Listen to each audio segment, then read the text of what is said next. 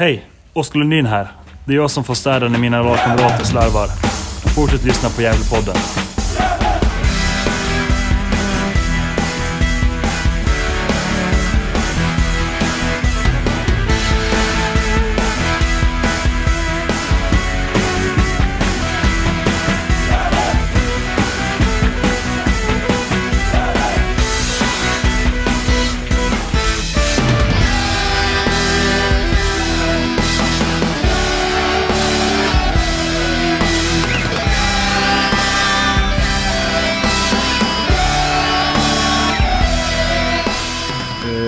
Får jag säga varmt välkomna till ett nytt avsnitt och en ny vecka med Gällepodden.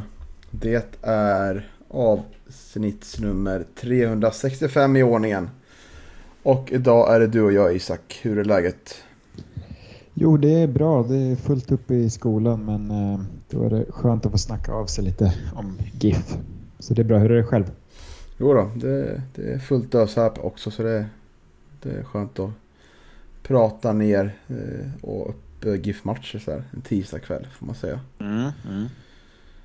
Så ja, men det blir väl ingen jättelång dagordning idag utan det blir eh, vi ska grotta ner oss i Östersundsmatchen då, 2-2. Och prata upp eh, toppmatchen då, som man säga att det är mot Ja, Gais man helgen. Mm. Så det är på agendan idag. Ja, spännande.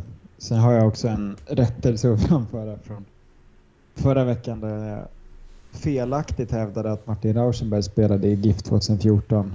Eh, det gjorde han inte.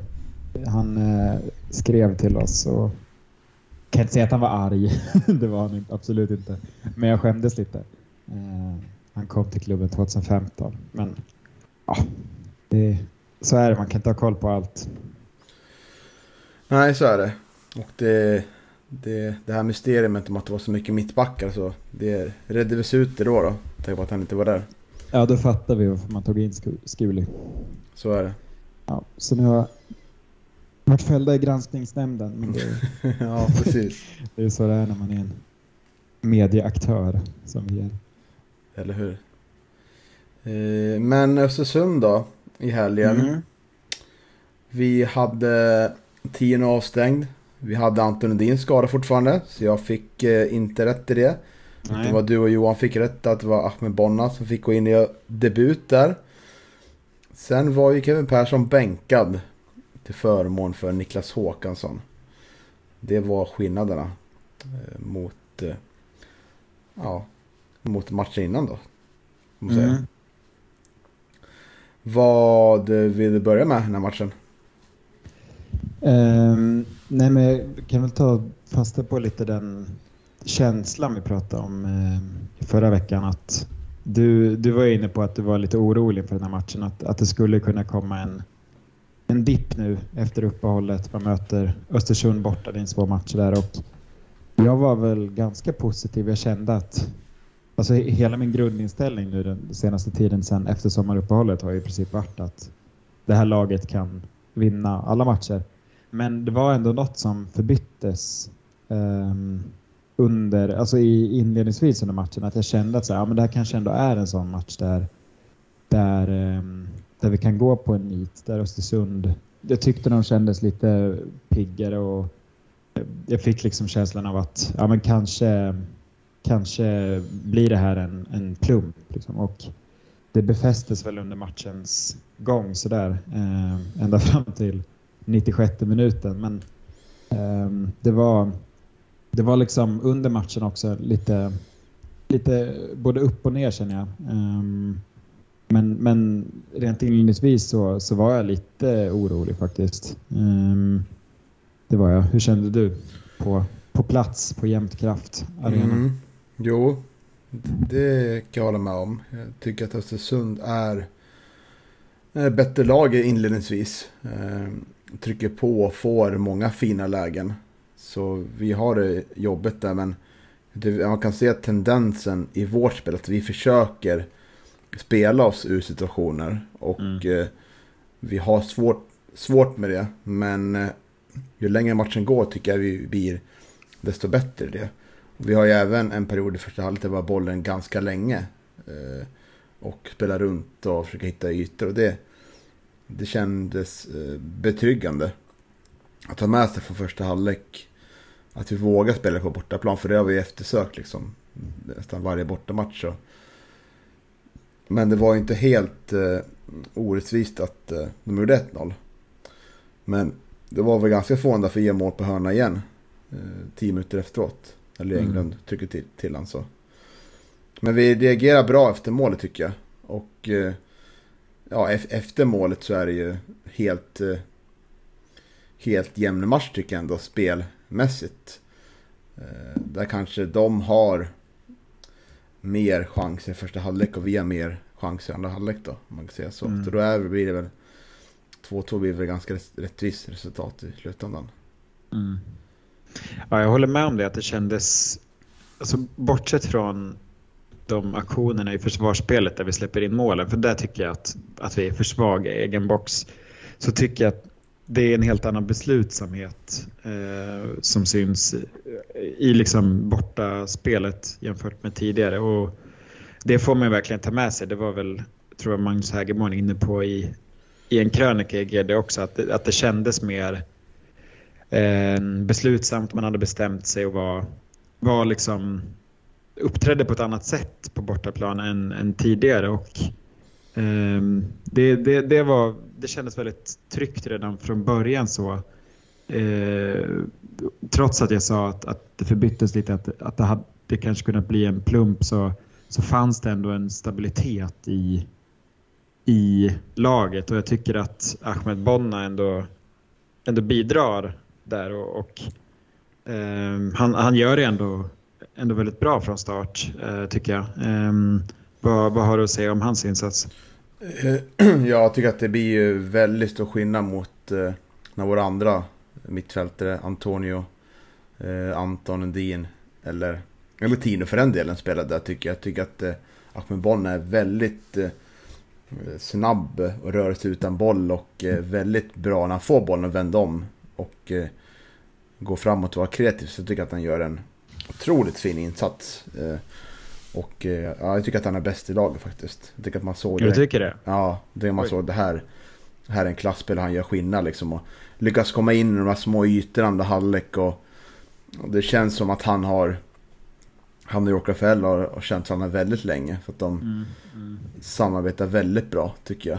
Och eh, jag är väldigt spänd på att se hur det blir i fortsättningen med Affenborn här. Och eh, Ja, det blir lite, man blir lite oförstående till varför han inte fick spela så mycket Öster faktiskt. Det känns som att mm. han spelet Öster, jag såg ju även Öster mot eh, Västerås här och eh, ja, jag har även sett Öster spela mot oss. Så, eh, han borde vara ganska nära startplats där också, kan man tycka. Efter mm. den här insatsen så. Eh, men väldigt, eh, väldigt duktig och väldigt delaktig i spelet också. Mm. Jag tycker att många av våra andra, liksom Tino, har ju en annan spelartyp, han går ju mycket mer inåt i banan. Eh, men Anton Lundin och Antonio Jakob är ju... Har inte alls blivit lika delaktiga i spelet tycker jag. Och inte alls velat eh, ha boll lika mycket som Ahmed Bonna visar mm. den här matchen tycker jag. Så det är helt eh, klart ett stort, stort steg framåt på den positionen tycker jag. Den här matchen. Men du låter lite lika övertygad. Nej, men alltså, jag tycker också att han är väldigt bra. Jag tycker kanske inte att han är bäst på plan så. Eh, men, men han, det syns ju att han är en väldigt mycket mer mångsidig spelare än, än vad Antonio är. Ehm, och det är liksom, det är mer en helhet som du säger och han, han jobbar för laget och över större ytor och sådär. Och han, det, det syns ju också att han är mognare i sin, i sin spelstil och mer um, ja, men han, han besitter liksom fler egenskaper. Så sen, sen tycker jag kanske inte att, att han är bäst på plan riktigt, men, men jag tycker generellt att om man ser till mittfältet, hela lagdelens kvalitet, så höjs den ju definitivt med, med Bonna på plan. Han tillför ju något som vi inte riktigt haft tidigare och um, han, han höjer ju snittet och det, det blir ju bra mycket bättre helhet med, med honom på plan och, och det, det, det är verkligen ett stort plus att, att han och York redan funkar så bra ihop. För det, det är väldigt viktigt att vi, att vi kan använda York i, i spelet för han, han är ju liksom ett nav i, i vår, vårt anfallsspel. Så att få in en mittfältare som redan nu funkar så bra med honom känns ju som att det, det båda väldigt gott. Och känslan är väl att om allt går som det ska så blir Bonna kvar nästa säsong också. Ja, och York har ju själv pratat med oss om att eh, han vill ha en mer tydlig kompanjon ute på sin kant. Och det tror jag verkligen han har fått nu. Men jag tycker även det är intressant att, att eh, vårt, eh, vår hastighet i, i passningen den här matchen var i ett ganska bra tempo mot vad det brukar vara bortaplan. Så vi lyckades hålla...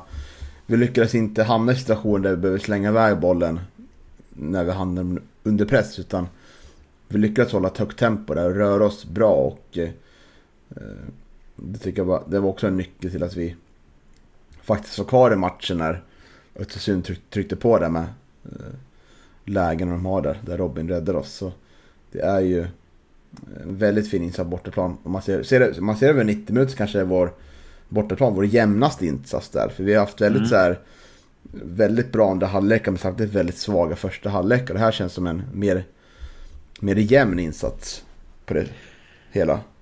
Ja, det är jag nog beredd att hålla med om. Alltså, man, man kanske värderar Öster borta högre för att det blev en seger och det blev också en så euforisk liksom, det man tar med sig från matchen är, är väldigt mycket glädje och eufori. Men, men när du säger det så, så är det verkligen ett, en annan typ av match här. Det är ju, för Öster var vi ju ganska frånvarande i vissa skeden av matchen, men här är det ju verkligen det är stabilt rakt igenom. Och, eh, vissa blunder i, i det egna försvarsspelet sådär, men, men eh, det är den här beslutsamheten tror jag som, som blivit ännu tydligare. Och, liksom, laget fortsätter bara imponera på den biten. Man, man blir mer och mer säker för varje match som går känns det nästan som. Och då, då, då känns det som att bortaspelet kommer ju successivt att, att förbättras. Och egentligen är det inte jättekonstigt att man som nykomling är bättre på hemmaplan än på bortaplan. Egentligen. Sen tycker jag att vi var lite väl dåliga på bortaplan under våren. Men, men ehm, det, jag tror att, att den delen av vårt spel kommer fortsätta utvecklas under hösten och, och förhoppningsvis in till nästa säsong också. Eh, så ja. Men det finns väl en del att säga om målen vi släpper in också. Ja, det, eh, verkligen. Nu är ju, jag har tyvärr inte sett om matchen.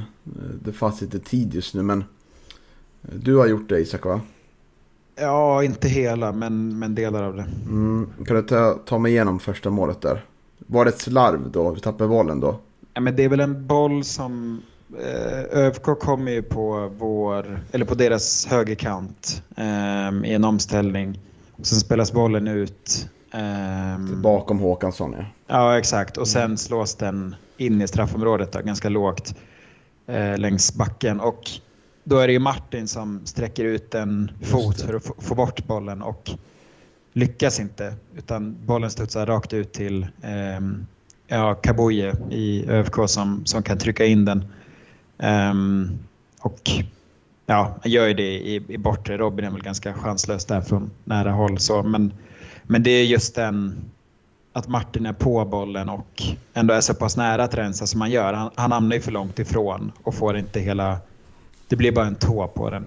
Um, men, men det är ändå det som gör att, att, uh, att målet kommer. För Det är inte en sån boll som som eh, nödvändigtvis innebär en farlighet utan hade, hade, han fått iväg den så hade det varit helt lugnt eller varit mer rätt positionerad. Liksom. Så det, det är det som gör att hela försvaret och Robin ställs och att han kan mm. raka in. För det var ju under den perioden som man fick lite vibbar av Landskrona borta när, när Landskrona fick göra precis vad de ville. Liksom. Det känns som att de kom i, i med löpningar överallt och sånt. Men vi är ju så pass starkt lag nu så vi lyckas liksom rida ut de flesta av de här stormarna. Liksom. Vi lyckas eh, eh, få självförtroende att våga spela fotboll ändå.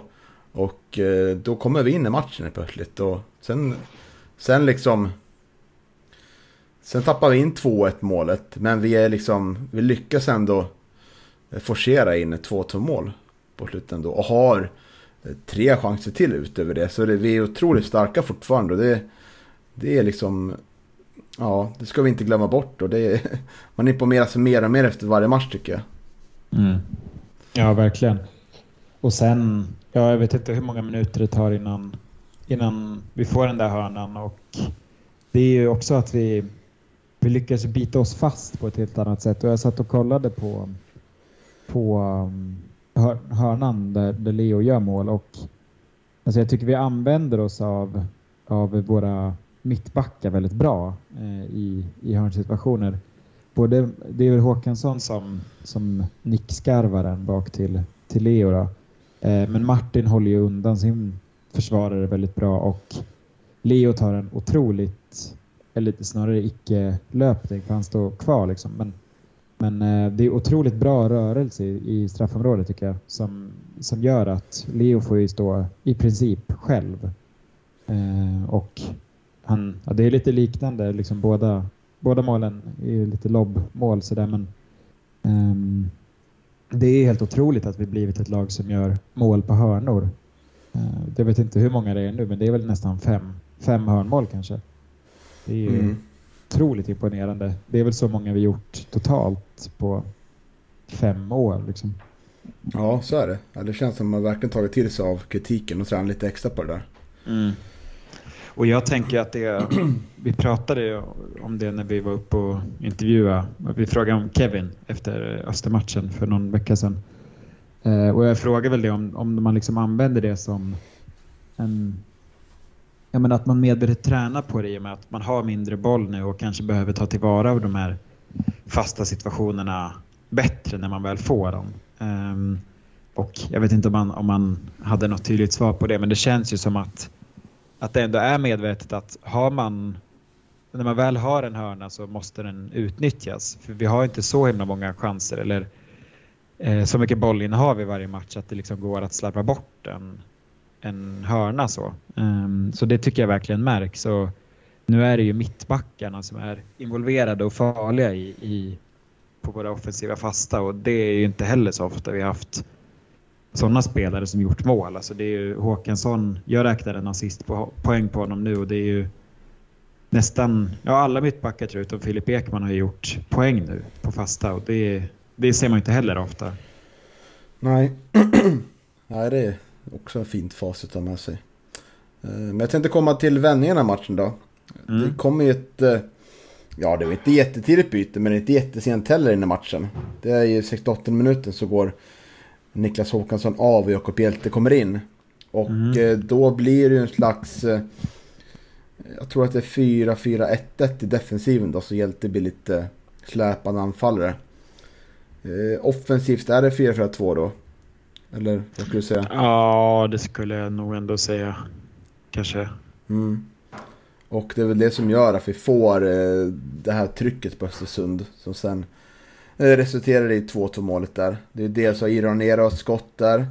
Eh, de kommer ju väldigt bra centralt också. Alltså, mm.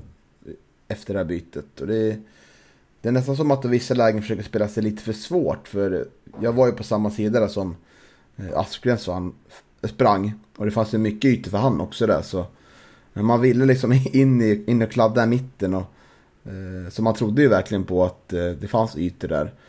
Och ja, det är ju som sagt, Ironera har ett skott där, lite för tamt avslut. Adrian Ekvist har jätteläge där. När mm. han borde nog mål på och eh, Hjälte får nicken där som blir lite alldeles för lös, tyvärr. Mm. Eh, men sen kommer ju 2-2 målet. Eh, det är ju York Rafael som slänger in en boll och eh, där Martin Rauschenberg, som återigen jag sa på läktaren där och vi har pratat tidigare att när han slängs, slängs upp i anfallet så blir det, det blir småfarligt varje gång vi det. Mm. Och det har jag, förut var jag lite kritisk till det för att jag kände att vi, vi har inte under den perioden när vårt anfallsspel inte riktigt fungerade så kände jag att så, vi måste ha fler alternativ i forceringar än att bara kasta upp Martin för då ledde det inte någonstans. Men nu har du verkligen gjort det. Alltså jag får ju ta tillbaka det för han, det är väl bra många matcher nu där han varit med och, och räddat poäng genom att, att bita sig fast i straffområdet och, och vara den tunga eh, ja, men anfallaren nästan som, som suger åt sig bollar. Så nej, det, det, det blir farligt. Det blir det. Ja, för han går upp i duell med Ali Keita, Östersunds målvakt, eh, som får iväg den en liten bit. Och eh, sen när bollen hamnar i luften, då försöker väl Östersunds eh, back då, får jag anta, skjuta iväg bollen. Samtidigt som Alakete försöker boxa den. Så det blir någon typ av missförstånd där. Mm. Så bollen hamnar i perfekt läge för Jakob Hjälte som lobbar in den i tom kasse. Och Martin Rörsenberg får en, en armbåge ser ut som i revbenet också. Mm. Så det är verkligen ett kämpamål och eh, rättvist som sagt sett till matchbilden. Mm. Så det var otroligt ja. härligt. Ja, verkligen. Och vi pratade ju efter uh, u matchen som Johan berättade om eh, så förespråkade han att Hjälte skulle få mer speltid. Eller det var vi väl ganska överens om allihopa. Och det fick han ju nu. Alltså 25 minuter blev det väl med tilläggstid. Och, och det, det, han har inte riktigt fått den här chansen tidigare och jag tycker att han var väldigt bra när han kom in. Mm. Um, han, han bidrog med väldigt mycket i, i offensiven. Jag tycker att han och Leo fungerade bra ihop också. De, var, de blev tunga och, och smarta och, och, det öppnades upp väldigt mycket. Det, var väl, det kändes som att Östersund liksom aldrig riktigt backade hem och försvarade ledningen utan vi fick ganska mycket det blev bollvinster på mittfält, omställningar sådär och, och det kändes ju farligt ganska länge. Östersund stängde ju aldrig riktigt matchen. Och det tycker jag ändå att Hjälte bidrog med. Att han, han, han kom in och, och, skapade oro bland Östersundsspelarna. Mm. Och ja, det får han ju utdelning för sen. Det är superkul för Jakob att, att få in det där målet. För det har han ju han kanske inte skapat jättemånga chanser sådär, men han har ju ändå varit värd det här tycker jag. Och det, det är fint att, att han fick bli eh, matchhjälte här verkligen. Ja, han har haft en lång väg tillbaka efter skadan här och en Leo Englund som har presterat fantastiskt. Men mm. Eh, Leo gör ju ingen mål den här matchen. Jo, det gör han ju såklart. det var... ja, men, han missar ju lä lite lägre andra halvlek skulle jag säga. Mm. Han gör ju faktiskt ett väldigt bra mål. Men eh, ja, då föll min, föll min tes här om att han... Det var jag tänkte på lite annat. Men han har ju även ett läge i... Han har två lägen andra halvlek han försöker skjuta från lite, lite lägen som inte alls är bra. Det blir ganska dåliga skott. Visst är det så? Ja, det är någon gång han kommer i... Ja, jo, i alla fall ett jag kommer på. Så jag tycker ändå att Hjälte sätter lite press på Leo här. Och det är väldigt bra att uh, mm. han visar att uh, Leo är inte helt ohotad där framme. Och det tror jag Leo känner också själv att det finns en väldigt bra hjälte där bakom. Så. Ja, det hoppas jag han känner. För det, det är bara bra tror jag. Men jag tycker mm. att Leo är väldigt bra den här matchen. Alltså jag, jag tyckte han var väldigt bra, väldigt delaktig. Tycker han agerar otroligt smart vid första målet. Eh, när han står kvar och han, han, jag var inne på det, men han backar ju samtidigt som Östersunds försvararna kliver mot mål. Så han får ju stå helt själv och, och jag tycker att han, han är ganska giftig. Visst, han, han missar och det är väl liksom det är väl en kombo av att den här icke... Det, det, den sista tredjedelen i så här kontrings och omställningsspelet funkade kanske inte riktigt den här matchen. Och både Adrian och Leo saknar kanske lite skärpa där. Men, men jag tycker att Leo är väldigt involverad i det också. Han tar så här jättelöpningar över eh, hela planen i, när, när vi ska kontra och kommer upp i så älghastigheter. Mm. Um, så eh, jag, jag, tycker att Leo var väldigt bra den här matchen och det är ju det är bara bra att vi har två anfallare nu som, som imponerar. Mm. Absolut, jag håller med. Han var, han var bra. Men jag tror Hjälte sätter ändå lite press på honom. Ja, definitivt. Men jag tror också att vi kommer... Eh, att du och Micke kommer ta med sig för den här matchen. Att nu har han lyckats ändra formation här. Eh, till 4-4-2. Det skulle kunna vara ett alternativ. Nu när man ser att laget får ökat självförtroende. Eh, med tanke på hur matchbilden gick och sådär att det skulle kunna vara ett alternativ lite längre framöver. Jag tror inte mot Gais hemma att det är läge. Men att det skulle kunna vara en match där där det kanske är lite mer bättre, att det är tabelläge som är säger att det är klart med Superettan 2024. Att man ville prova lite med ett eh, 4-4-2 för att få med Jakob och Leo på topp där. Det utesluter jag mm. inte helt. Spännande tanke. Mm. Jag tänker kanske, ehm, kanske att det snarare är något man kan använda sig av i, i matchens slutskede. Alltså att, det, att man har olika formationer och olika spelsätt beroende på när i matchen vi befinner oss. Alltså ett, ett 5-4-1, en 5-4-1 uppställning är kanske bättre i matchens inledning jämfört med en 4-4-2 uppställning som är bättre i slutet. Alltså jag tror kanske snarare att om man, om man ser att det här fungerar i en situation där vi behöver hämta upp ett underläge, men då är det kanske jättebra att spela 4-4-2. För nu föll det ju väl ut. Um, men jag tror inte att man överger eller testar spelsystemet så nu um, i, i matchens inledning. Det tror jag inte. Um, men, men absolut, alltså, det, det, hade väl öppnat för en lite mer offensivt balanserad elva än den vi har nu. Ja, jag tror att det skulle kunna bli läge när om, om kontakter blir säkrat att man provar lite annorlunda. Det tror jag. För att eh, testa lite inför en säsong också. Där. För jag tror inte man kommer spela på samma typ av sätt nästa år. Det tror jag inte. Tidig spaning här. Mm. Man kommer väl utveckla det där tror jag. Ja, och eh, ja, då kan jag. man gå i fällor också men... Eh, eller så kan man gå på väldigt positiva... Eh, ja, test, test i höst det här inför våren så undviker man det kanske, vad vet jag? Ja, det är kanske inte helt dumt att ta upp med mycket. Nej, vi får se. Mm. Eh, vi har en intressant diskussion här tycker jag också i andra halvlek. Där eh, Ahmed Banat led sig loss och var nästan fri. Eh, anföll. Och det blev ingenting av det. Nej, jag det sa blev... frilägesutvisning direkt. Ja, och eh, det var ju som att det inte blåstes frispark. Mm. Så det, för vad skulle han tjäna på att, att lägga sig där? Nej, han skulle varit, skulle varit helt fri annars. Mm. Och det är kontakt. Det ja, och det var ju ett läge där låg under också. Mm. Så det var inte maskning för att vinna tid och liknande. Det var ju gå framåt. Mm. Eh, och det är som Micke säger att eh, då får man väl gult kort för filmning i så fall, domarna om man tycker det. Ja, verkligen. Man kan inte bara släppa en sån här situation som kan bli matchavgörande. Nej.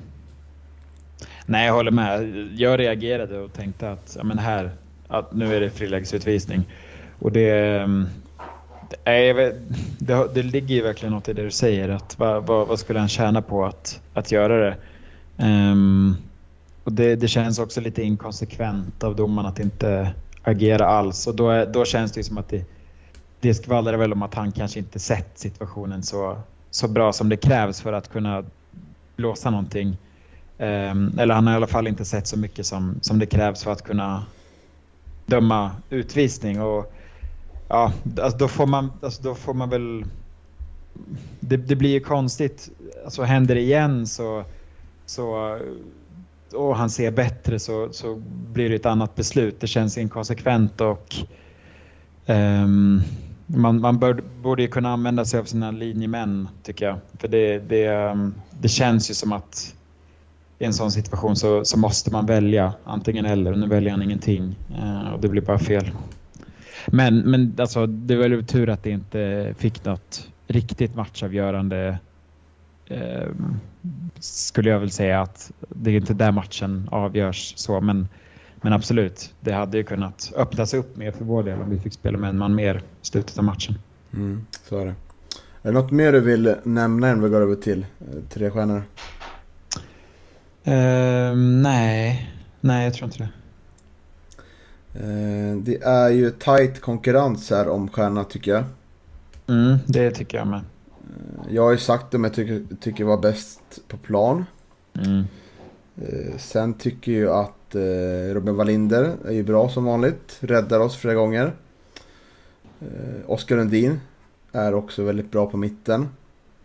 Jag tycker Adrian Ekqvist är bra också. Även fast många på forumet tycker att han var, var dålig.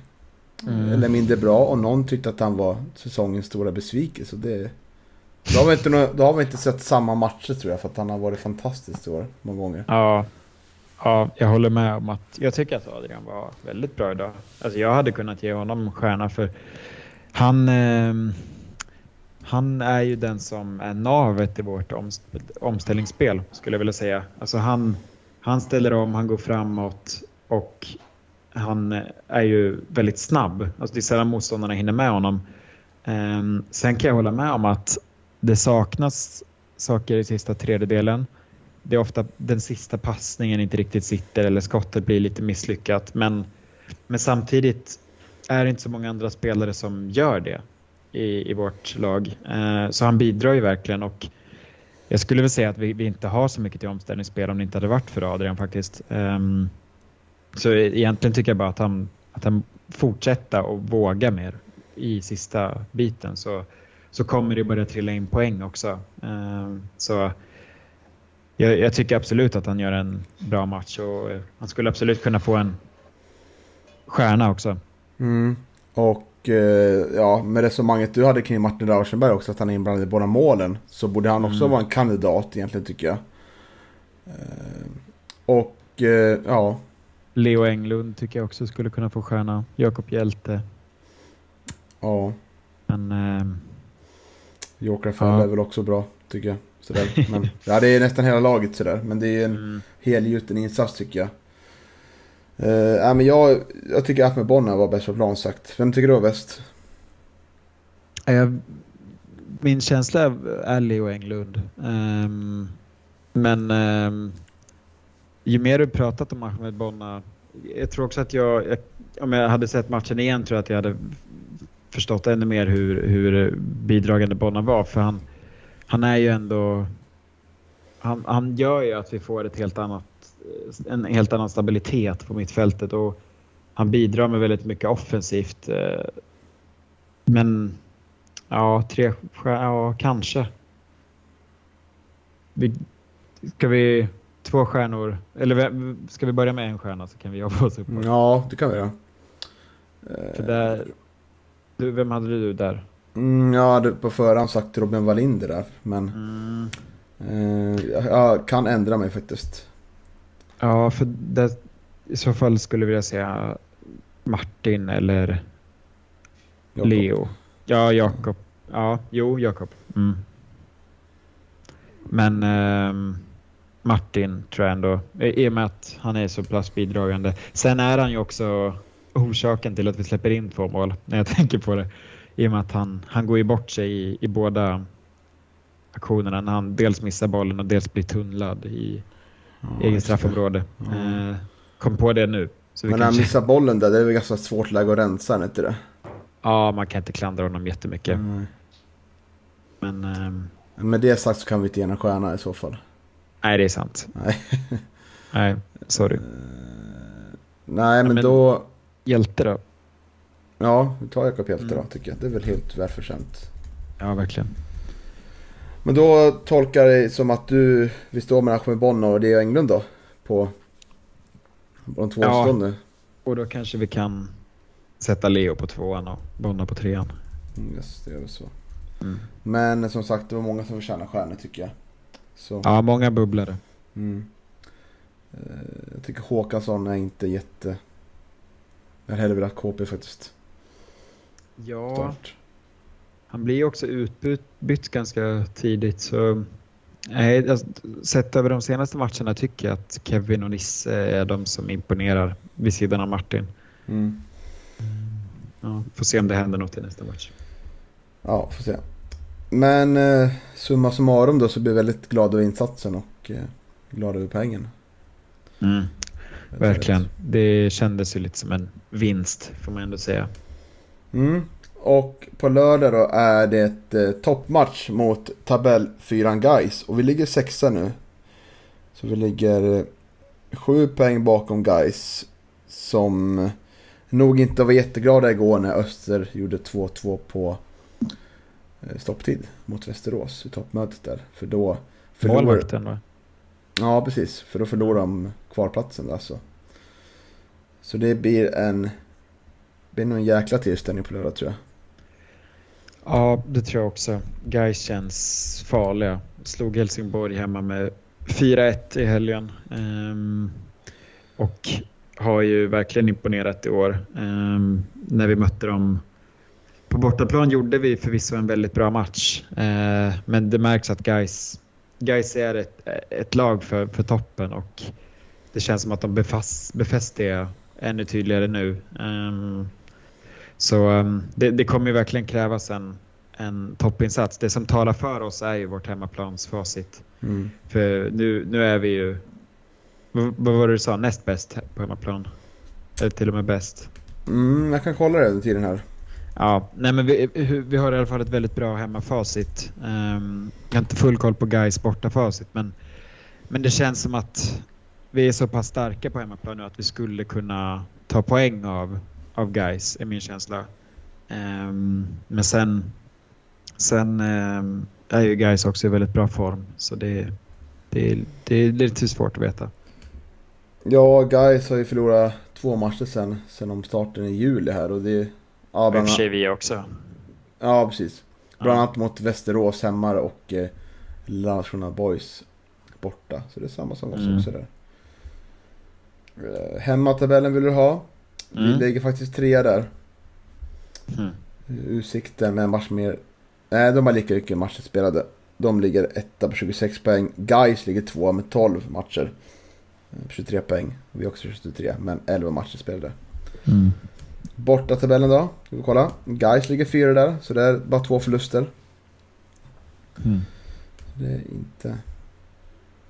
Uh, senaste fem matcherna är Guys bästa laget formmässigt. Senaste tio, då ligger vi trea där. Mm. Sådär. Nej men jag, jag, jag, ja, ja så är det. Jag, jag såg matchen, andra halvlek mot Helsingborg här senast så.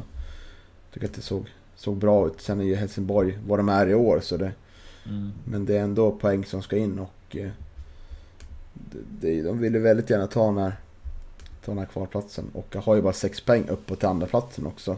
Mm. Så... Utsikten är på nedgång nu. Mm. Tre raka utan vinst. Så inte helt omöjligt. Nej, så är det. Ja, det spännande blir väl mittfältet då som vanligt, vilka som startar där. Ja, känns som att vi alltid säger att det kanske är läge för Anton Lundin. Ja, nu, men, nu, back, men nu back, backa från den nu. Ja. Ja. jag brukar alltid vilja sticka ut, men nu tror jag det blir i princip samma startelva. Det är väl Håkansson slash Kevin Persson som är lite osäker där. Ja, jag tror också det. Uh, nej, men annars tror jag, jag tror också att man, man fortsätter på det inslagna spåret. Um, det tror jag. finns inte jättemycket att ändra i det här laget egentligen. Nej, just nu. så är det. Tack för idag. ja, typ så blir det väl nästan. Ja. Men Johan Oremo gjorde två mål, såg du det? Ja, det såg jag. Apropå form. Mm. Ja, verkligen. Otroligt. Det är kul. Ja. Ja. Otroligt fint. Uh, nej men det, det ska ju bli härligt att vi får möta guys nu. Det blir lite, det blir en kraftmätning ändå för det var, det var ja, länge sedan vi hade de här, mm, det var i Öster i och för sig, vi hade det där i juni var det. Eh, så mm. det. Ju, juni hemma och sen första matchen efter uppehållet va? Ja, för ser man de här topplagen vi har så VSK. mött på hemmaplan så har vi ju blivit ja, mm. utspelade mot VSK.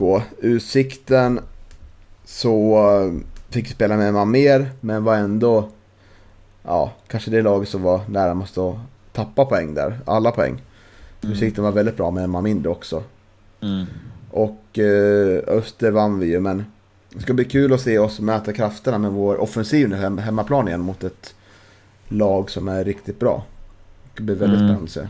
Och utan någon slags förhoppning liksom. För att det är ju liksom, jag skämtar lite att eh, om eh, Öster hade förlorat mot Västerås och vi hade vunnit mot Gais och Öster hade förlorat sin kommande match. Så det bara var fyra poäng upp till, till kvalplatsen. Mm. Och man måste ju få drömma sådär men nu är det ju nu är det åtta poäng innan då så. Ja. Det kommer ju inte ske såklart. Men det kommer vara häftigt att se om vi verkligen kan gå in i en match helt utan och förväntningar på poäng och eh, skaka om ett topplag. Ja, och det är ju det som, alltså vi slår ju lite underifrån. Det gör vi ju. Och det, jag tror att där har vi ju en klar fördel. Det är ju guys som har pressen på sig. Eh, apropå topphängd var intressant. Jag läste i, i Östersundsposten efter, efter matchen eh, mot oss att den här matchen mot GIF beskrevs liksom som en ehm, eh, match där man, hade man vunnit så hade man haft toppeng men förlust eller oavgjort så är det liksom helt kört. Och det var som jag tolkade det som att luften verkligen gick ur. Alltså, tränaren Magnus Powell var, han var förbannad och liksom så ja men nu, nu kan vi bara titta neråt. Rätt vad det är så är vi nere på kvalplats liksom. Och det, det var så konstig kontrast att, mot oss nu för den, alltså hade vi förlorat hade jag inte riktigt haft den känslan. Men men de befinner sig ändå i ganska bra form Östersund. Men det var som att alla, som att luften gick ur. Eh, och det kan jag väl förstå. Man har inte heller vunnit på väldigt länge. Men, men eh, de, de verkar ju titta neråt. Nu är det väl snarare att vi kommer ju förmodligen hamna i någon slags, någon slags ingenmansland. Där vi förmodligen inte har toppeng. Men kommer inte heller åka ur. Så, och jag tror att det kan vara väldigt bra för, för Alltså då, då är det inte helt omöjligt att slå sådana här lag som Gais där, där pressen ligger på dem. Det är de som har en kvalplats att, att vinna. Vi, vi har inte jättemycket att förlora i en sån här match egentligen. Så det, det skulle kunna vara till vår fördel.